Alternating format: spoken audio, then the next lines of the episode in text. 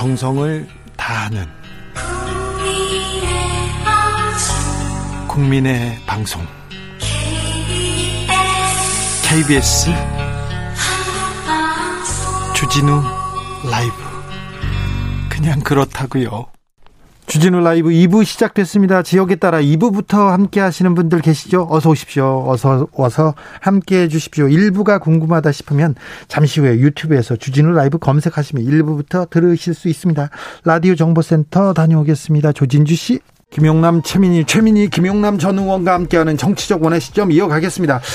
아, 계속해서 윤석열 후보 고발 사주 조금 더 얘기해야 되겠는데요. 오사사님께서 김은 무시하나요? 얘기합니다. 김훈이 아니고 김웅 의원입니다. 김웅 음. 의원. 네.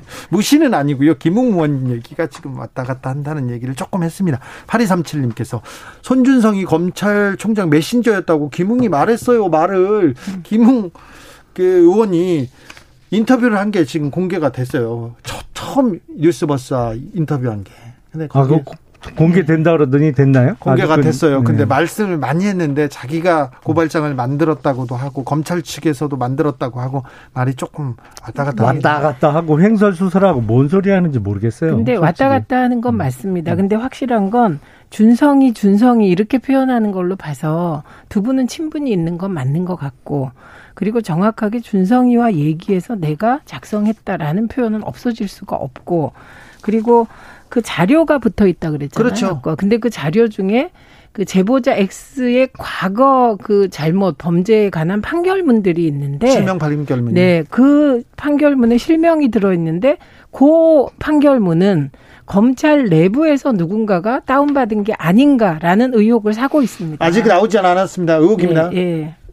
판결문 입수야 뭐 검찰뿐만 아니라 여당에서도 할 수 있고 법원에서도 할 수 있고 뭐 그거는 어꼭 출처가 검찰로 단정 지을 수는 전혀 없는 네, 상황이고요. 그거는 좀 기다려 봐야 그리고. 이게 작년 4월 3일 무렵의 일인데 네.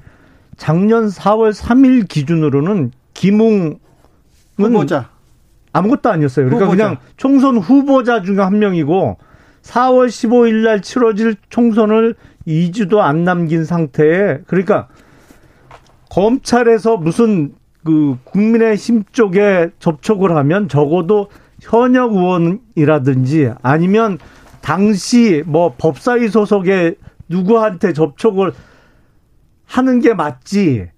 아무 정치권의 경험도 일천한 후보자 그것도 자기 지역구 선거를 열흘 정도밖에 안 남겨둔 사는 사람한테 접촉을 해서 뭘 해요? 정치신 이건 상식 바뀌죠. 정치신이고 당내 영향력도 없고 아. 그렇습니다. 지금 급한데 근데 김웅 의원이 네. 그때 받아서 전달했어요. 이렇게 인정했어요. 그건 어떻게 합니까? 글쎄 뭘 받았다는 건지 이 대목에서 제일 이상한 사람은 김웅 의원이에요. 네. 말도 네. 왔다 갔다 하는데 네. 일단 좀 나쁘게 보면 김웅 의원은 누가 뭐래도 유승민 사람이에요. 그러니까. 지금 어, 당내 경선에서 경쟁자 중에 한 사람인 유승민 의원 사람이에요. 그렇죠. 그러니까 윤석열 후보에게 좋은 얘기를 할 이유가 없는 사람이죠. 네, 그래서 제가 이게 그 국민의힘 대선 경선 과정에 내부 권력 투쟁 과정에서 흘러나왔다라고 예. 말씀드리고 있는 것이고요. 네.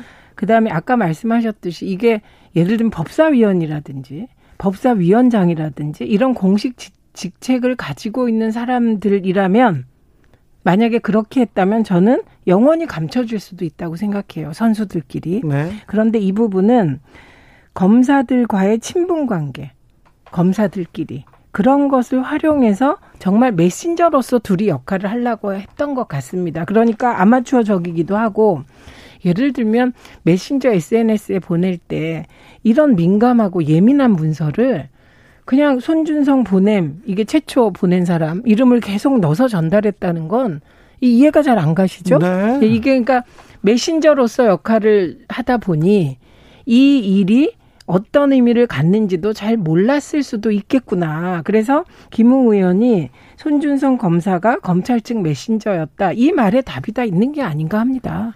사실은 얼마 전에 있었던 채널 A 사건도 처음에 얼마나 떠들썩했어요. 마치 뭐가 있는 것처럼 막 했지만 한참 어 한동훈 검사장이나 채널 A 기자가 정말 뭔가 공작을 한 것처럼 그랬지만 나중에 지나놓고 보니까 아니었잖아요. 저는 이 사건도 그렇게 근데 문제는 뭐냐면 이게 진실이 드러날 때쯤이나 아니면 진실이 드러나기 전에 경선이 끝나든 대선이 끝날 가능성이 높거든요. 그러니까 그렇죠. 선거 때마다 맨날 이런 공작이 횡행하는 거예요. 아니 그런데 채널 A 사건 경우는 저는 검언 유착이라고 봅니다. 다만 형사적 지금도? 아니 음. 검언 유착 맞죠. 어떤 검사가 기자하고 그런 얘기를 나눕니까? 녹취록 내용에 다만 이게 형사적 책임을 어디까지 물어야 하는지에 대해서 다투었을 뿐이고요. 저는 지금도 검언 유착 사건은 끝나지 않았다고 보는 게 한동훈 검사의 핸드폰이 그 포렌식으로 풀려야 이게 끝날 사건이고요. 그리고 어떻게 등장인물이 그렇게 똑같아요. 유시민 이사장은 무슨 검찰에 엄청 밑보인 것 같아요. 누가 나쁜 짓을 많이 하셨나 보죠. 뭐 그만큼. 누가 왜 유시민을 불러다? 아니 유시민 워낙 거물이고 영향력이 그러, 크니까 그렇죠. 그렇죠. 네. 이 문제가 아까 김용남 의원께서는 이거 대선이나 경선 끝나면 이제 규명이 될 텐데 이건 안 그럴 것 같습니다. 왜냐하면 그 아까 말씀하신 것 중에 제가 동의되는 부분은 판결문 있잖아요. 네. 어, 본명이 다 적힌 실명이 적힌 판결문은 뻔하단 말이죠. 어, 그 판결문을 뽑을 수 있는 곳이. 네, 킥스 검색해 보면 누가 뽑았는지 다, 다 나옵니다. 네. 이거는 저는 뭐 이미 나왔을 것 같아요. 그렇겠죠? 네, 그렇기 때문에 대검 감찰이 제대로 신속하게 이루어지면 다운로드를 누가 받았냐 그 판결문을 이 부분만 확인되면 이게 이제 실마리가 풀릴 거라고 생각합니다. 오래 갈 일 아니에요. 검찰에서 이거 빨리 검찰의 신뢰를 위해서 빨리 수사를 하고 감찰을 해가지고 결과를 내야 되겠네요. 글쎄요. 근데 뭐 검찰 수사에 대한 신뢰가 없어진 지도 꽤 돼서 어, 모르겠습니다. 그럼 하지 말라고 할까요? 예? 아니, 아니 그러면 지금 그러면 공수처인데 공수처는 더 못 믿겠고 사실 그래서 우리나라에 지금 믿을 만한 수사기관이 없는 거죠. 조성빈님께서 윤석열 전 총장 현재 위기입니다. 이준석 대표가 윤 전 총장한테 당에 들어오면 위기 때 비단 주머니 준다고 했는데 지금 이 순간 하나 던져줄 타이밍인 것 같습니다. 더 늦으면 효과 없습니다. 이렇게 얘기하는데 아유 폭탄이나 안 던지면 다행이죠. 그렇습니까? 자 민주당 충청 경선은 네. 어, 이재명의 압승으로 압승으로 끝났습니다. 그런데 관심이 없어요. 홍준표가 뜬다. 여기에 사람들이 음. 관심이 있는데 음. 자이 민주당 경선과 홍준표의 상승세 어떻게 보시는지 좀 부탁드리겠습니다. 먼저 최민희 의원님. 우선 사실은 민주당의 예비 경선이 뜨겁게 달아올랐어요. 지금요? 네, 예비 경선은. 네. 근데 본 경선 들어가면서 저는 이낙연 후보 캠프가 후보에게 어울리지 않은 전략을 써서 네거티브가 예, 그게 민주당 지지자들 특히 권리당원들로부터 걱정을 하게 만들었다고 생각합니다. 뭐냐면 지지자들은 다 민주당 경선이 흥행도 했으면 좋겠, 좋겠고 이 경선을 통하여 후보들이 좀 다 같이 지지율이 올랐으면 좋겠는데 네가티브가 막 벌어지다 보니 이낙연 후보도 이재명 후보도 전체적으로 이미지가 나빠지는 쪽으로 가는 거죠. 그렇죠. 그러니까 이 부분에 대한 경계심이 작용해서 저는 메시지가 딴 거 아니라고 봅니다. 1차에서 그냥 과반 넘겨서 끝내겠다. 이런 의지를 권리당원들이 보여준 거라고 보고. 김영남 의원은 어떻게 네. 보셨어요?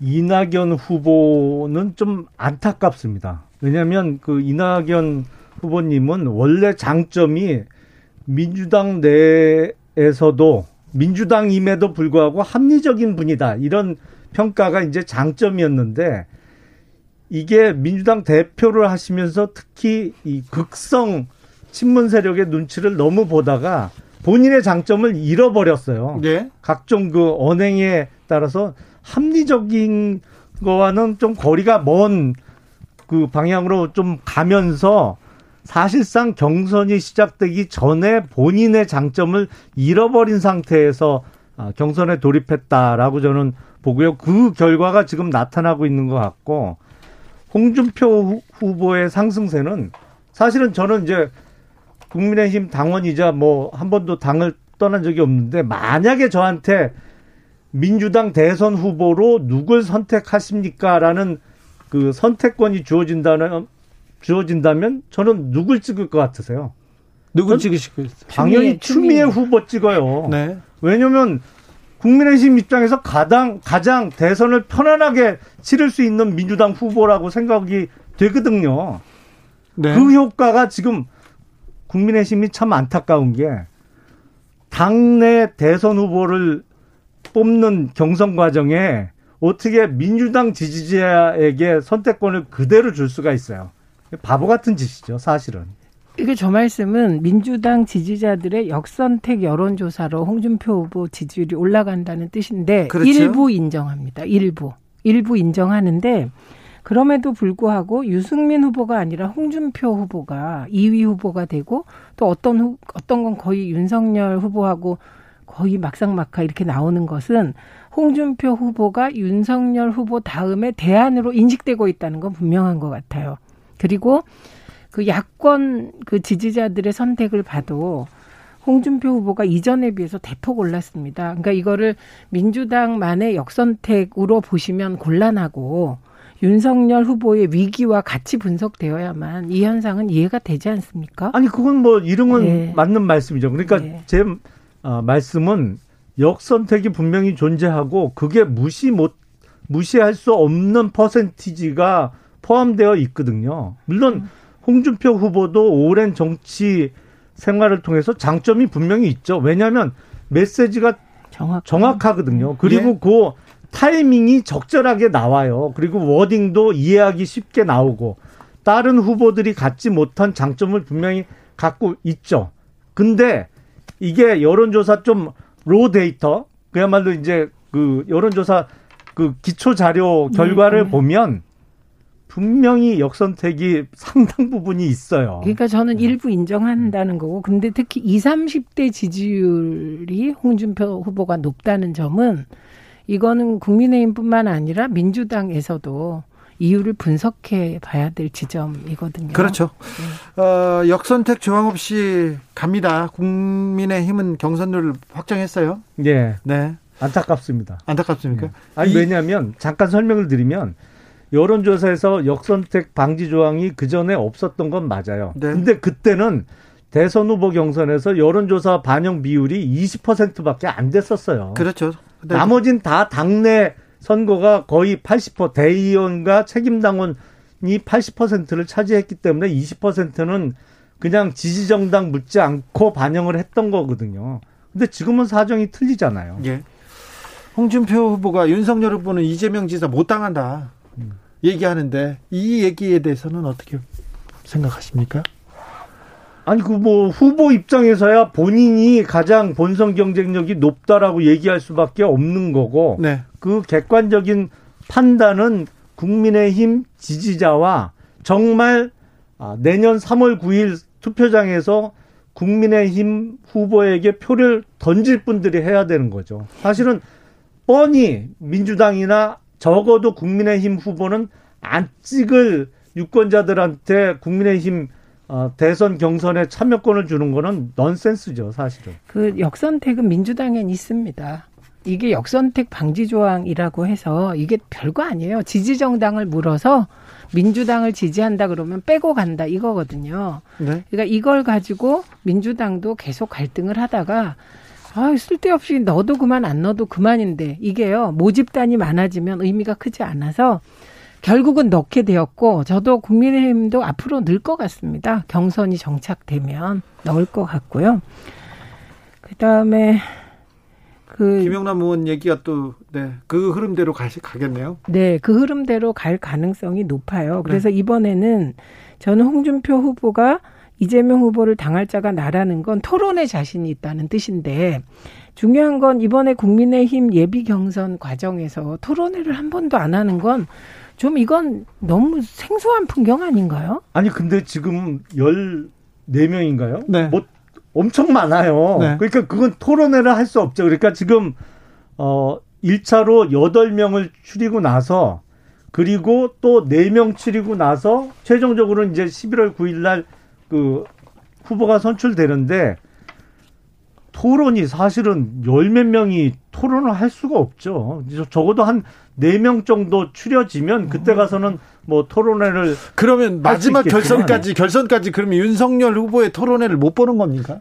아마 1차 경선 추려지고 8명으로 추려진 상태에서는 있을 수도 있다고 봐요. 저는.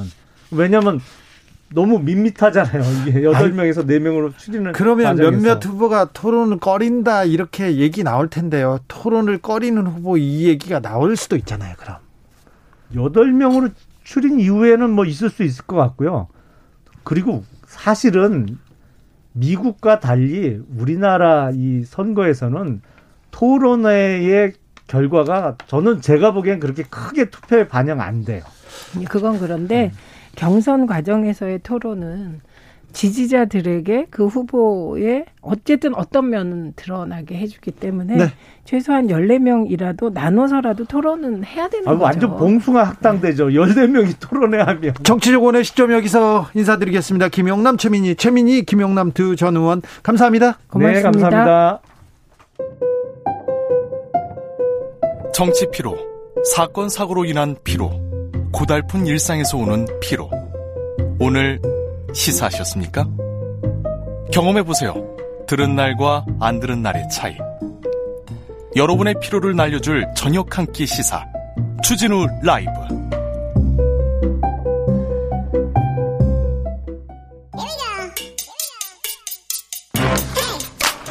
뉴스를 향한 진지한 고민 기자들의 수다. 라이브 기자실을 찾은 오늘의 기자는 은지옥이요. 시사인 김은지입니다. 네, 첫 번째 뉴스로 가볼까요? 네, 넷플릭스 오리지널 DP 보셨나요? 아, 봤습니다.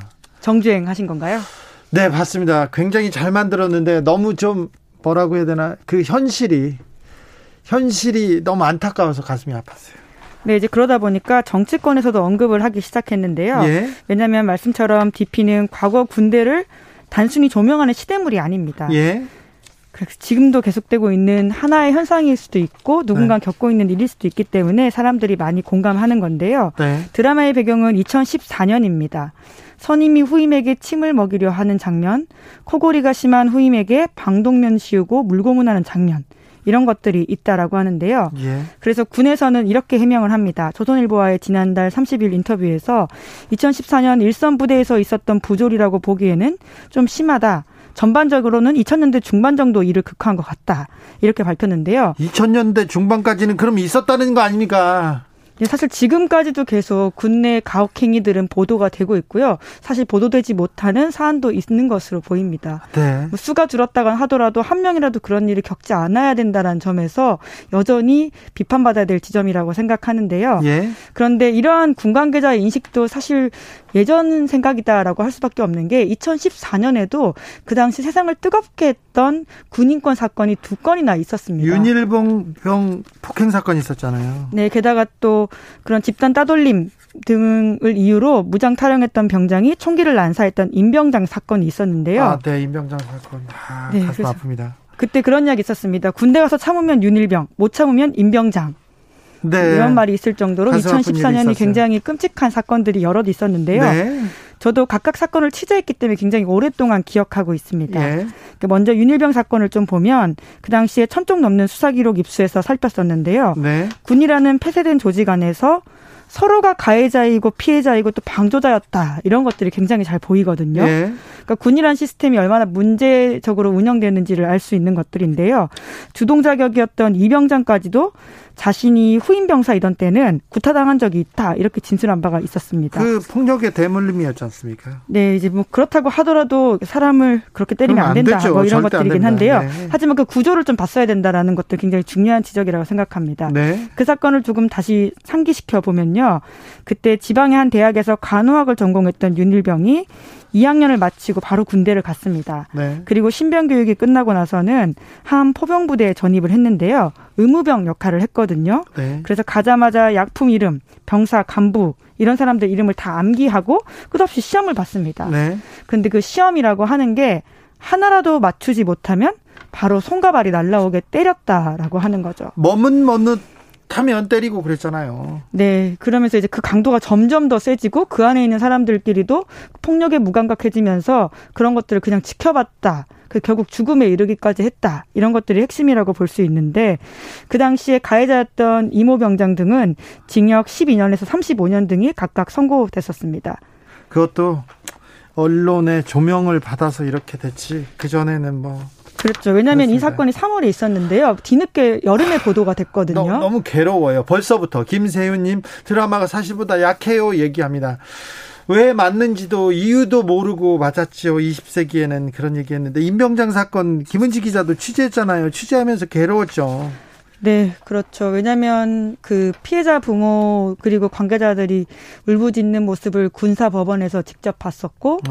그리고 또 예, 가해자 쪽에서도 자기의 어떤 이야기들을 하는데요. 이것이 굉장히 시스템적인 문제가 있구나라는 생각을 참 많이 했습니다. 그렇죠. 이게 강, 구조적인 문제예요. 네, 강경한 처벌이 분명히 필요하고 사람을 죽이는 총을 쏘는 사람을 용서할 수는 없는 문제이긴 한데요. 네. 그럼에도 불구하고 임병장이 그 안에서 폐쇄된 곳에서 자기의 어떤 괴롭힘 당한다라는 생각들을 해소하지 못했던 그 공간을 좀 우리가 주목해야 된다라는 생각이 들었었는데요. 네. 그때 이제 자기를 괴롭혔다라고 그때 임병장이 주장했던 내용들을 보면 정병장, 전병장 이런 사람들이 자기에게 눈을 억지로 먹였다.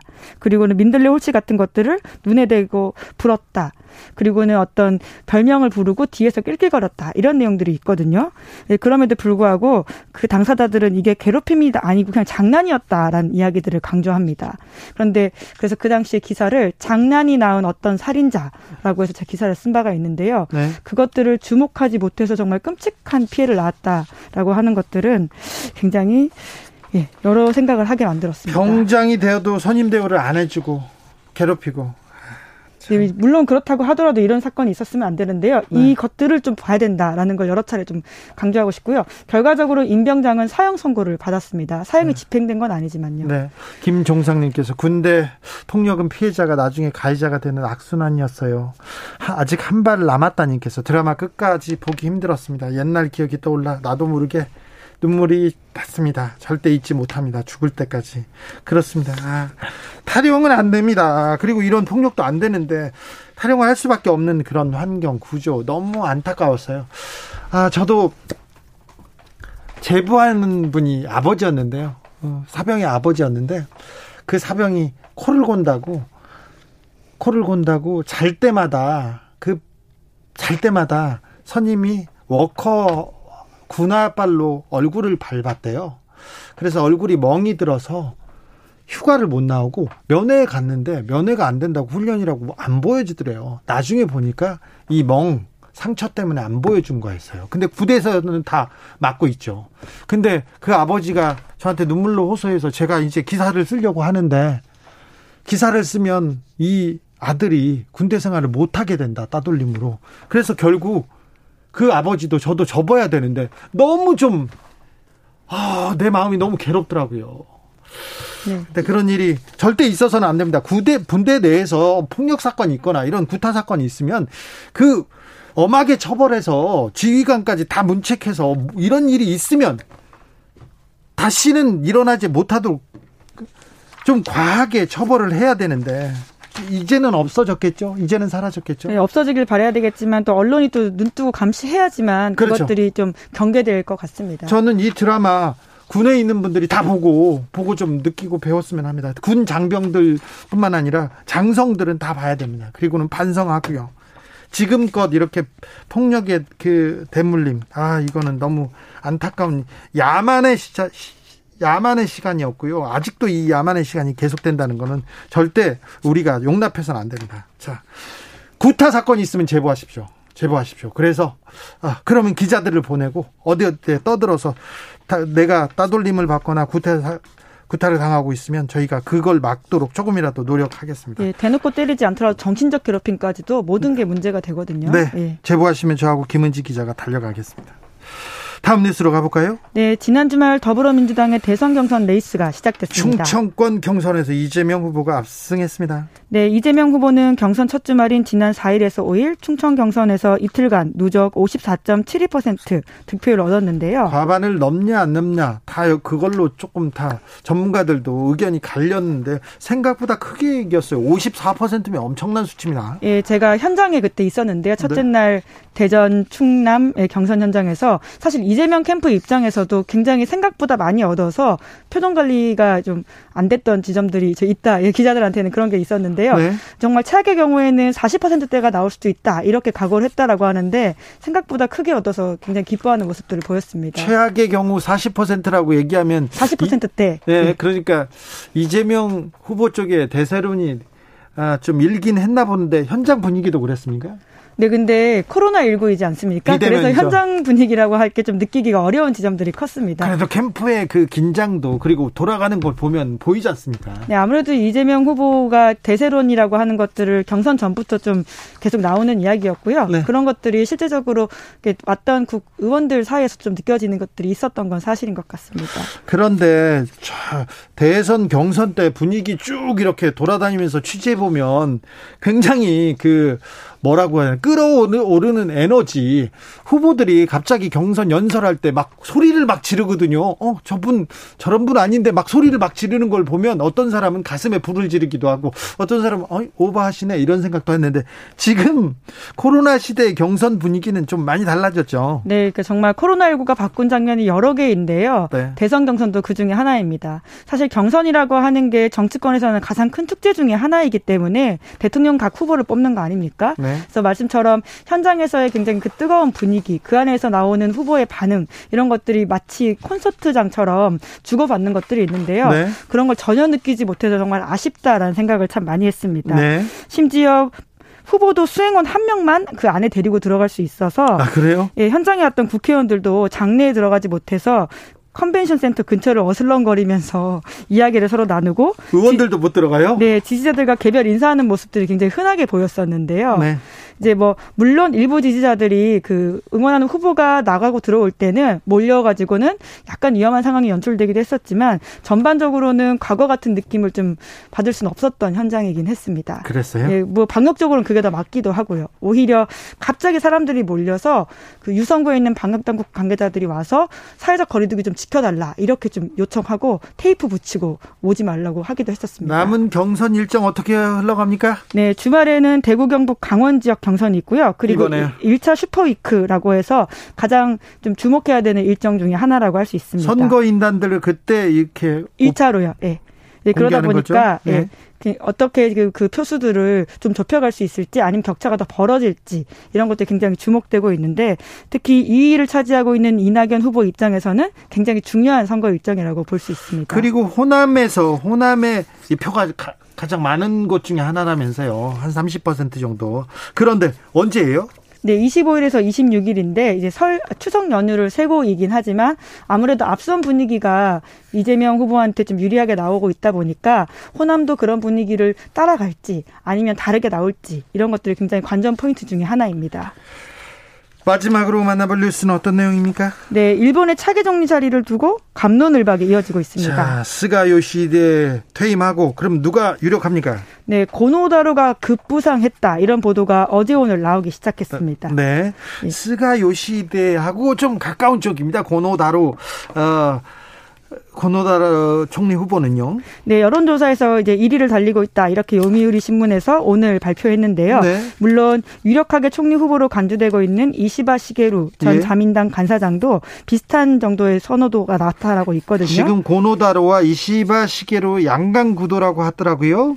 네, 이제 그런데 우리가 고노다로는 이름이 아마 좀 익숙하실 겁니다. 예. 왜냐하면 한국 언론에도 꽤 보도가 나온 바가 있습니다. 한국에도 많이 왔어요. 외무상이었잖아요. 네, 그렇습니다. 특히 우리 한테는 사실 안 좋은 인상이 더 많이 남아있을 수밖에 없는 역할을 했는데요. 네. 외무상 시절인 2018년에 일제 강제징용 피해자에 대한 손해배상 책임을 인정했던 대법원 판결이 있었거든요. 그렇죠. 여기에 대해서 폭거다, 국제 질서에 대한 도전이다 이런 식의 이야기들을 해서 굉장히 문제가 된 바가 있습니다. 이게 이분 아버지도 좀 유명한 사람입니다. 네, 아버지와는 완전 다른 예, 스탠스를 취한다 이렇게 이해하시면 될 텐데요. 네. 1993년 고노다마라고 해서 과거에 일본군 위안부 사건을 사과했던 당시의 정치인입니다.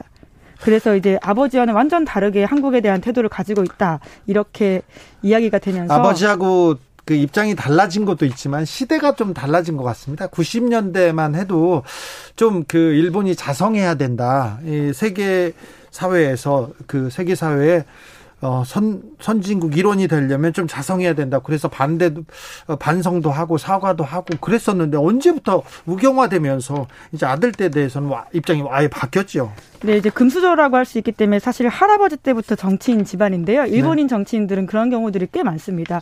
일본 사회의 dynamics가 사라진 점, 그리고 우경화인 점, 이런 것들을 다 보여주는 현상이라고도 할 수 있죠. 변수가 생겼어요, 변수가? 네, 왜냐하면 또 여성 정치인 다카이치 사나에가 떠올랐기 때문인데요. 아베 신조가 정부가 이 다카이치를 밀고 있다면서요? 네, 이제 그런데 이 인사조차도 굉장히 우파적인 인물이라고 합니다. 네. 야스쿠니 신사를 계속 참배하기도 했고요. 그리고 과거 무라야마 다마에 대해서 그러니까 일본의 아시아 침략에 대해서 사과했던 그 다마를 비판적으로 이야기하는 사람이거든요. 네. 그래서 차기 총리군도 다들 우파적인 색깔이 강하기 때문에 한국으로서는 굉장히 어떤 총리 후보가 되더라도 앞으로 한일 관계가 어떻게 될지 좀 걱정이 되는 상황입니다. 이쪽이든 저쪽이든 그리고 또 자민당이 보수적인 사람들만 모아놨지만 굉장히 또 우경화로 또, 또 치달을 것 같아서 걱정이 됩니다.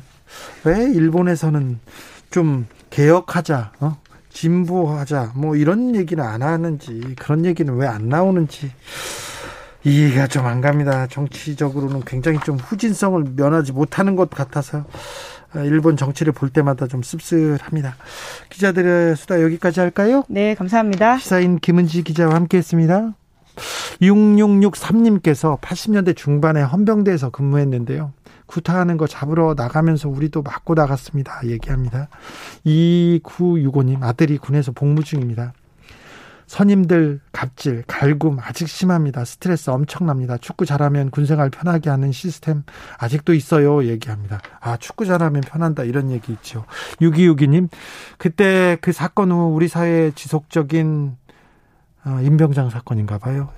지속적인 취재와 관심을 가지지 가지고 개선 여부를 심층 취재하고 근절될 수 있도록 관심 가지지 못한 우리 사회 언론들도 반성하고 지금부터 더 많은 관심 지속적으로 근절될 때까지 쭉 계속돼야 됩니다. 얘기하는데 그 생각이 듭니다. 그때 조금 취재를 열심히 했으면 조금 나았을 텐데 아무튼 드라마가 굉장히 큰 우리 사회에 큰 문제점을 이렇게 그리고 고민해야 될 지점을 던져준 것 같아서 네 마음이 좀 무겁지만 또 의미가 있어서 또 잘해보려고 생각합니다. 김은지 기자도 좀 그 그 부분에 대해서 취재해야 될 것 같아요. 인사했는데 또 네, 얘기했네. 열심히 하겠습니다. 아, 더 해요. 네. 네.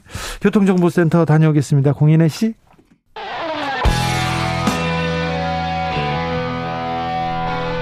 스치기만 해도 똑똑해진다.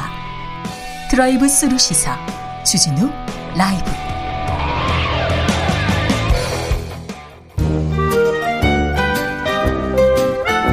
민생이 먼저다. 함께 잘 먹고 잘 사는 법 찾아보겠습니다. 민생과 통하였느냐? 생생민생. 통. 안준호 전화 민생생각 안진걸 민생경제연구소장 어서 오세요. 네 안녕하십니까. 소장, 소장님 한 주 동안 괜찮으셨어요? 아니 전화 지난주에 전화번호 지난주 주진우 라이브에서 상담 전화번호를 예, 공개했더니 네. 정말 전화 일주일 내내 많이 왔습니다. 아, 그래요? 그래서 예전에는 이제 피곤한 때는 모르는 번호는 안 받았잖아요. 네. 지금은 모르는 번호다. 아이고 우리 주진 라이브 애청자들에서 받아갖고 대화도 많이 했고요. 네. 문자도 많이 주셨고 근데 아마 제가 이제 전화를 미처 못 받은 경우가 있습니다. 왜냐하면 특히 지난주에는 방송 도중에 이미 문자 아니 전화가 오고 방송 끝나자마자 엄청 전화 쏟아져 갖고 그 전화는 다 못 받았어요. 아 그렇죠. 네, 그로 온 문자나 전화는 대부분 받았는데 진짜 의미 있는 그 제보 중에 하나가 우리 개인 택시 기사님 못 받았다는 글이 자꾸 달렸잖아요. 네. 재난지원금 80만 원. 네. 근데 개인 택시는 다 받는 거로 확인이 다시 됐습니다. 그러니까 네. 법인 택시 80만 원, 개인 택시 80만 원은 혹시라도 못 받는 분이 있을까 걱정했는데 본 이제 우리 기사님들이 혼동하신 거예요. 네. 그래서 겐틱 조합 통일 다 신청했다고 제가 안내를 해드렸고요. 그러니까 그게 맞았다고 했고요. 그다음에 이 사연은 진짜 간단하게 소개를 해드려야 되는데 항상 어른이나 열심히 하신 모습 응원하는데 이번에 대학 장학금 중 다자녀 내년부터 셋째부터 전면 무상교육 한다라고 이제 발표가 돼서 아이가 넷이나 되고 일요일 날도 오전 빼고 일주일 내내 일하는 서점하시는 어머님 아버님이에요. 네. 그래서 당연히 이제 셋째 곧 대학 가면 어 진짜 이제 셋째부터는 무상 장학금이라고 기대를 했는데 다행이네요. 아니나 다를까 소득 8분위까지만 준다고 된 거예요. 이분이 소득 9분위가 돼버린 거예요. 근데 아. 자 생각해 보세요. 엄마하고 아빠가 열심히 서점을 해갖고 돈을 조금 모았겠죠. 그러면 그게 소득 구분위로 편이 돼버린 거예요. 자동차나 집이 조그만한 게 또 있으면요. 근데 애가 넷이나 돼요. 지출은 한 집보다 세 배, 네 배, 네 배, 두 집보다 아, 두가 있는 집보다 두 배가 되잖아요. 네. 그러니까 사는 건 훨씬 허덕인데요. 근데 소득 구분이 돼가지고 한 푼도 못 받는 이게 말이 되냐? 그래서 제가 이 사연은 우리 주진압에 접수된 사연 중에 제가 보기엔 최고로 애절해가지고 이것을 제가 일주일 내내 캠페인하고 있어요. 네. 지금 국회 예산안이 제출되었잖아요. 내년도 네. 국가장학금 예산안이요. 네. 이건 지금 국회의원들이 사연을 보자마자 대부분 이건 어떻게든 다자녀 가구는 지금 첫째, 둘째는 무상교육이 아니에요. 셋째부터 해주겠다는 거예요. 어제, 어제 작년에, 아니, 이번에 발표된 정부 대책이. 근데 그것도 소득 8분위까지만 해준다는 거니까 9분위, 10분위는 소득이 조금만 더 있다는 이유로 한 푼도 못 받아버리는 거예요. 그러니까 국회의원들께서 이건 반드시 보완하겠다 의견을 주셨어요. 그래서 이건 제가 집중 캠페인에서 예산 통과될 때 반드시 우리 주진 라이브를 통해서 어, 제도 개선을 국민들께 알려드리고 싶습니다. 알겠습니다. 자, 오늘부터 코로나 국민지원금 신청할 수 있습니다. 좀 자세히 예, 얘기해 주세요. 지금 말씀드린 국가장학금은 9월 17일까지 지금 2학기 국가장학금 신청 기간입니다. 그러니까 요것도 신청 안 하면 한 푼도 못 받습니다. 국가장학금. 아, 그래요? 신청해야 됩니다. 9월 17일 국가장학금 그 대학생들 2011년도에 반값 등록 투쟁 이후에 생긴 무상 국가 장학금입니다. 네. 그다음에 저소득 노동자들 근로장려금 9월 15일까지 신청했는데 이것도 역시 신청을 하면 한 푼도 못 받습니다. 예. 예 이건 이제 어 중산층이나 고소득층은 못 받는 거고요. 서민 중산 서민 저소득 근로자들에게 근로를 장려하는 의미인데 이건 9월 15일까지 신청합니다. 소상공인 피해 지원금 지금 2차 지원금 나가고 있습니다. 이제 요거까지는 안내해 드리고요. 자, 지금 오늘 하루 종일 화제죠. 네. 왜 국민지원금을 이제 신청을 했는데 희비가 엇갈리는 겁니다. 다수의 직장인들 특히 지역가입자들이 상당수 탈락한 겁니다. 자기는 아무리 생각해도 부자가 아닌데 예. 왜냐하면 하위 88%에 안 속, 속해야만 주는데 그것도 6월달 건강보험료를 기준으로 하다 보니까 네. 지역가입자들 같은 경우는 건강보험료가 좀 많이 나옵니다. 직장가입자는 그렇죠. 월급으로만 나오지만 지역가입자는 자동차, 뭐, 그 다음에 자산, 집, 심지어 전세금 이런 것도 다 반영을 해요. 네. 전세금까지도. 네. 근데 전세금이 부채로 빌린 경우 있죠. 전세자금 네. 대출. 네. 그 부채는 또 감안을 안 해줍니다. 그, 네. 예, 그러면 어떻게 하겠습니까? 그럼 건강보험료 분들, 건강보험료가 많이 나오게 되는 거죠. 네. 직장인에 비해서 지역가입자가 많이 나오죠. 그래서 지금 벌써 인터넷 기사가 떠 있습니다. 이거 저기 억울하다.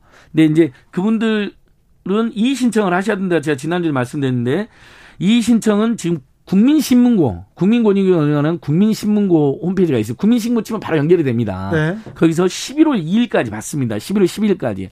그러니까 억울하다고 생각되는 분은 꼭 이의 신청하시고 저희는 반드시 이분들이 웬만하면 저기 받아들여져라라고 정부에 촉구를 할 예정입니다. 자, 9333님께서 네. 부모가 상위 10% 12% 내면 어, 자녀는 재난지원금 못 받습니까? 이렇게 물어봅니다. 당연하죠. 만약에 독립된 가게면 네. 받을 수가 있어요. 독립된 가게에서 이제 엄마 아빠 저는 이제 독립할래요. 그래서 혼자 독립해 갖고 연봉 5,800만 원, 올 보험료 17만 원 이하면 받는데 네. 같이 살고 있는데 합산이 됐. 만약 본인이 일을 안 하고 있으면 엄마 아빠 건강보험료가 합산이 될 거고요. 네. 본인이 일하면 본인의 건강보험료가 합산이 될 거 아닙니까? 그러니까 안 된답니다. 그래서 그 기준이 벗어나 버리면 못 받는 겁니다. 그러니까 자. 3142님께서는 음. 국민지원금 신청 현역 군장병들은 어떻게 신청하나요? 그 현역 군장병들은 당연히 지금 집에 살고 있는 걸로 되어 있죠. 네. 주, 주민등록표에 올라 있죠. 네. 소득은 없죠. 네. 그러면 엄마 아빠 건강보험료만 합쳐가지고 네.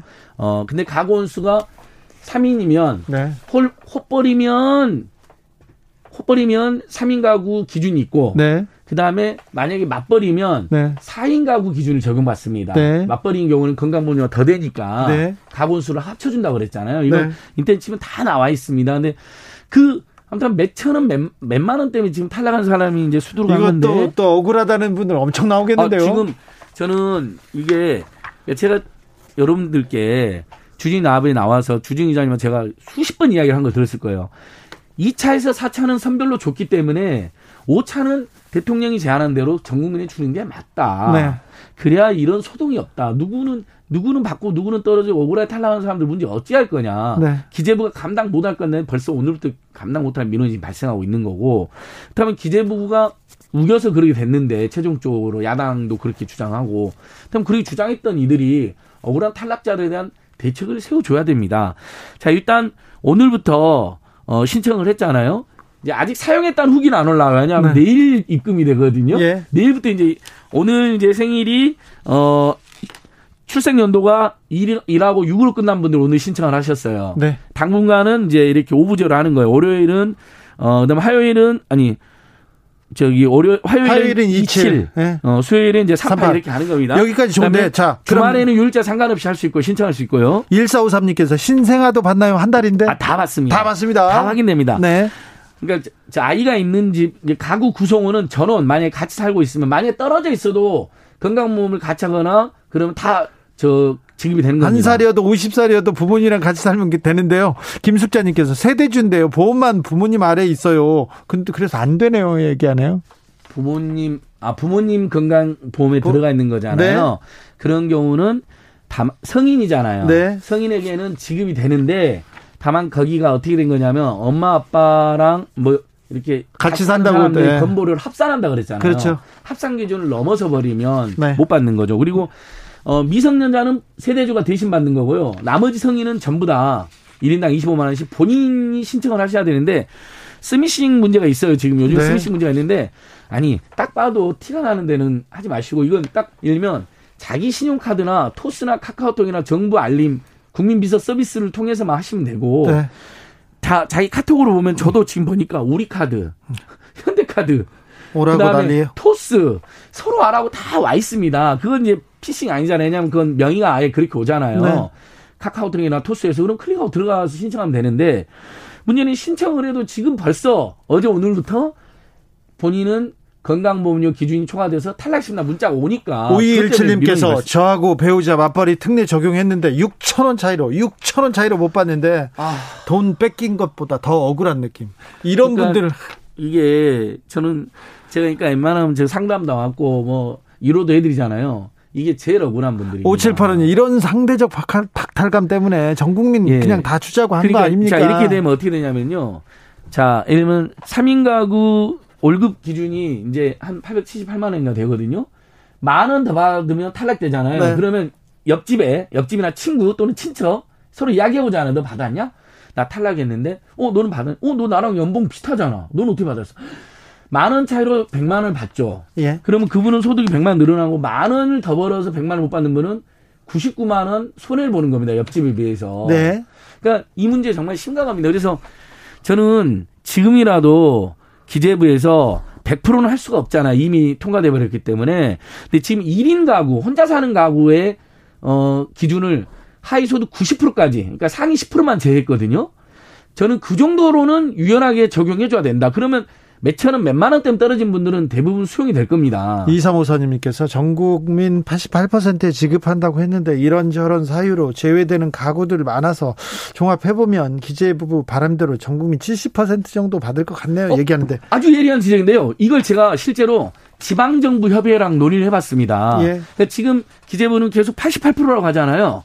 근데 지방정부 협의회, 시군구 지방부협에서 실무를 하지 않습니까? 건강보험료를 기준으로. 예. 그분들 주장이 뭐냐면 계속 그 6월달 건보를 기준으로 탈락을 해놨기 때문에 실제 탈락자가 더 많을 거다. 88%가 안 될 거다. 그러니까 이 신청을 받아서 광범에 수용해줘야 된다는 여론이 같이 일고 있는 것이고요. 자.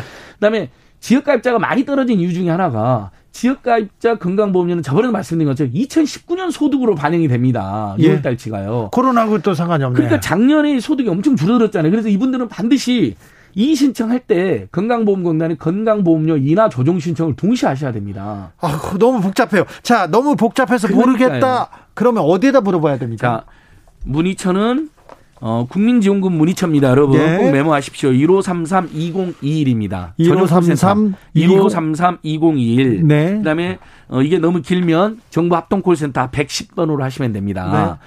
그러니까 자 다시 한 번 말씀드리게 지역 가입자는 억울한 탈락자가 더 많을 수밖에 없는 이유가 건강보험료 체계가 직장 가입자들은 작년에 월급이 줄어들었으면 그게 올해 건보료가 바로 줄어들어서 나옵니다. 네. 근데 지역 가입자들은 작년에 소득이 줄어들었는데 2019년 소득이 5월달 종합소득을 5월달 종합소득을 했어도 신고를 했어도 올해 올해 2019년 소득으로 10월달치가 나옵니다. 아, 그러면 큰일 나네. 그러니까 6, 7, 8, 9, 10 다섯 달치가 과다 산정된다고 제가 말씀드렸잖아요. 그러니까 반드시 이 신청을 해서 그걸 낮추잖아요. 건강보험공단에 인하 조정 신청하면 다음 달 건강보험료도 인하가 되고 소득 하위 88%에 편입이 돼서 재난지원금 받을 가능성도 올라가는 거죠.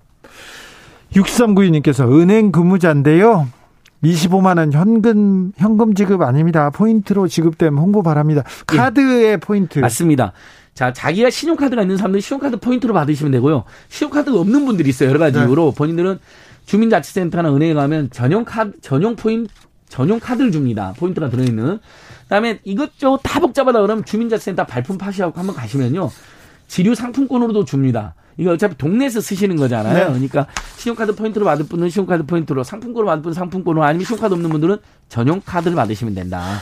예. 자, CJ 택배 대리점주가 안타깝게 돌아가셨는데 예. 어떤 신문을 보면 뭐 대리점주 회사가 잘못했다고 하고 어떤 대리 또 어떤 신문을 보면 노조원들이 잘못했다고 하는데 이 사건 뭡니까? 간단히 정리해드리겠습니다. 아무튼 정말 고인에게 너무 저도 죄송하고 안타까운 마음이고 왜냐하면 제가 노동조합과 함께 과로사 대책위 활동을 같이 했잖아요. 이런 어, 누구도 괴롭힘을 받거나 안타깝게 그러면 안 되죠. 예, 안 되죠. 일단 택배 노조가 정식 사과를 했습니다. 예. 일부 조합원들이 그러니까 어 이분들이 오랫동안 이제 본인들은 억울하고 답답해 가지고 어 작년에 여기 이제 민원을 낸 거예요. 택배 물 저기 통합 물류센터라고 택배사들이랑 함께 만드는데 거기서도 받아지는 않으니까 네. 올해 5월 달에 네. 뒤늦게 이제 노조에 결합하신 분들인데 굉장히 몇 년 동안 누적돼 있었잖아요.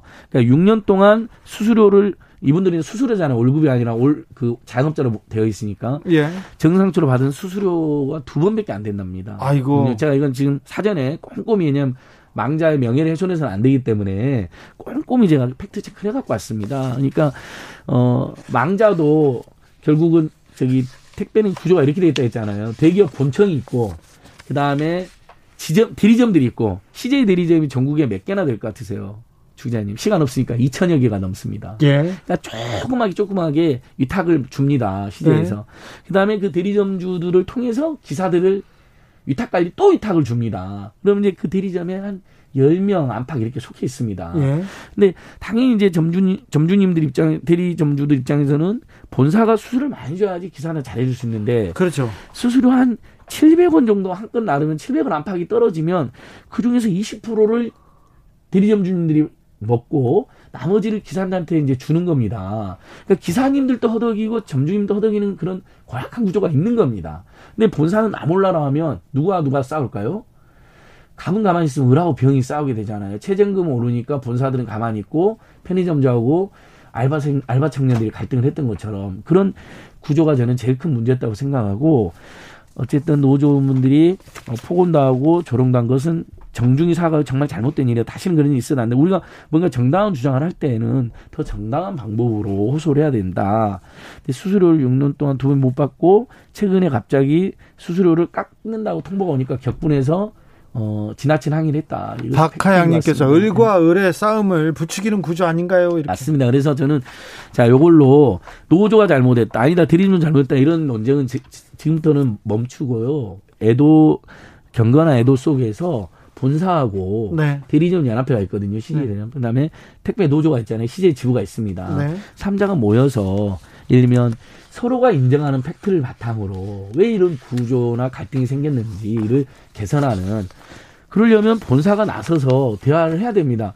중앙노동위원회에서도 본사가 사용자성이 있다. 택배 노조하고 대화를 해라. 근데 아직도 CJ 본사가 거부를 하고 있습니다. 근데 CJ는 왜 그렇습니까?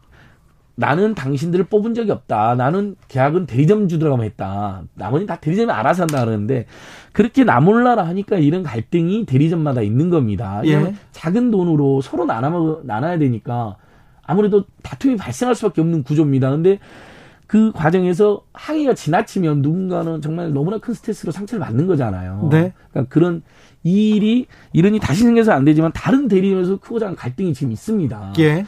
본사가 나서서 같이 대화하지 않잖아요. 이런 비극이 반복될 수 있으니까 기사님들은 과로사로 숨지고 점주님들은 본사하고 기사님들 사이에서 스트레스로 숨지는 일이 또 생길 수가 있는 겁니다. 네. 책임 있게 CJ가 우리나라에 내노라는 재벌 대기업이잖아요. 재벌 대기업이고 예. 돈도 많이 버시잖아요. 예, 맞습니다. 영업이익도 엄청 늘어났습니다. 그러니까 그러니까 요. 코로나 시대에 더 돈, 돈 많이 버시잖아요. 예, 맞습니다. 이명수님께서 강자는 항상 잘 살고 약자는 항상 힘든 사회 구조. 누가 만들었습니까? 얘기하는데, 아우, 안타깝습니다. 예.